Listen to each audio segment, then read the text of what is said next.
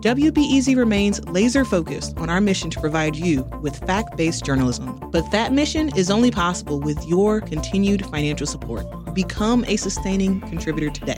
Give now at WBEZ.org/slash donate. Good morning. Welcome to Tuesday. I'm Erin Allen, and this is The Rundown.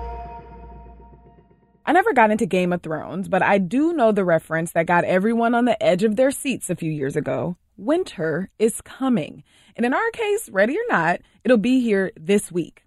Climatological winter starts this Thursday, December 1st. And while it's hard to make weather predictions more than a few days in advance, Illinois State climatologist Trent Ford says the Chicago area will see a wetter than normal winter season. A lot of that coming from La Nina. We're entering our third straight La Nina uh, with uh, those anomalous cold sea surface temperatures out in the Pacific.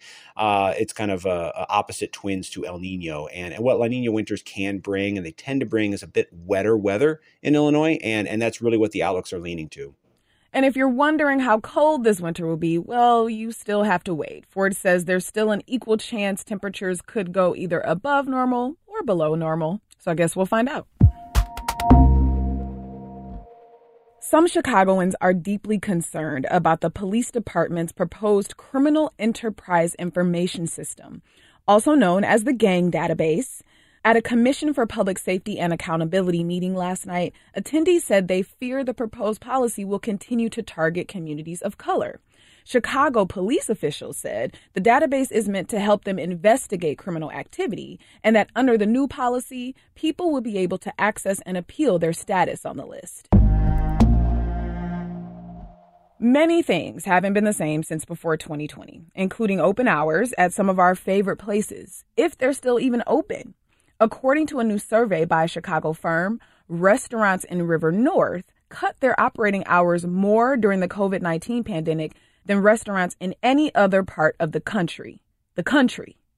Some restaurants have stopped serving lunch altogether, while others are now closed several days a week. Restaurant owners say the deep cuts in operating hours is partly due to inflation, lack of workers, and changing consumer habits. But the biggest issue may be the sluggish return of downtown workers. Indicted Chicago Alderman Edward Burke will not run for reelection next year, ending his reign as the city's longest serving council member. My colleague Mariah Woelfel tells us more. Burke, who has served in the council since 1969, declined to run for a 15th term as he faces a federal corruption case set to go to trial late next year. He's charged with racketeering, bribery, and attempted extortion for allegedly using his clout at City Hall to gain business for his private law practice. The 14th ward he represents sits on the southwest side, is majority Latino, and has been the seat of Burke's power for decades.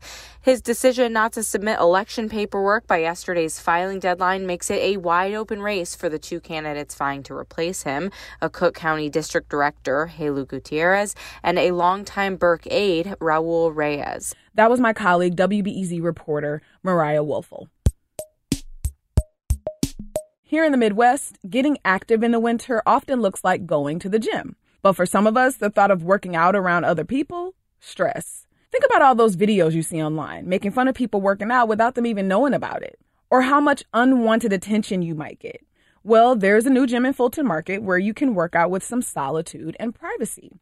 The Gym Pod is a group of mini gyms set up in shipping containers, according to Block Club Chicago. You can rent a pod for 30 minutes at a time, $6 per time slot.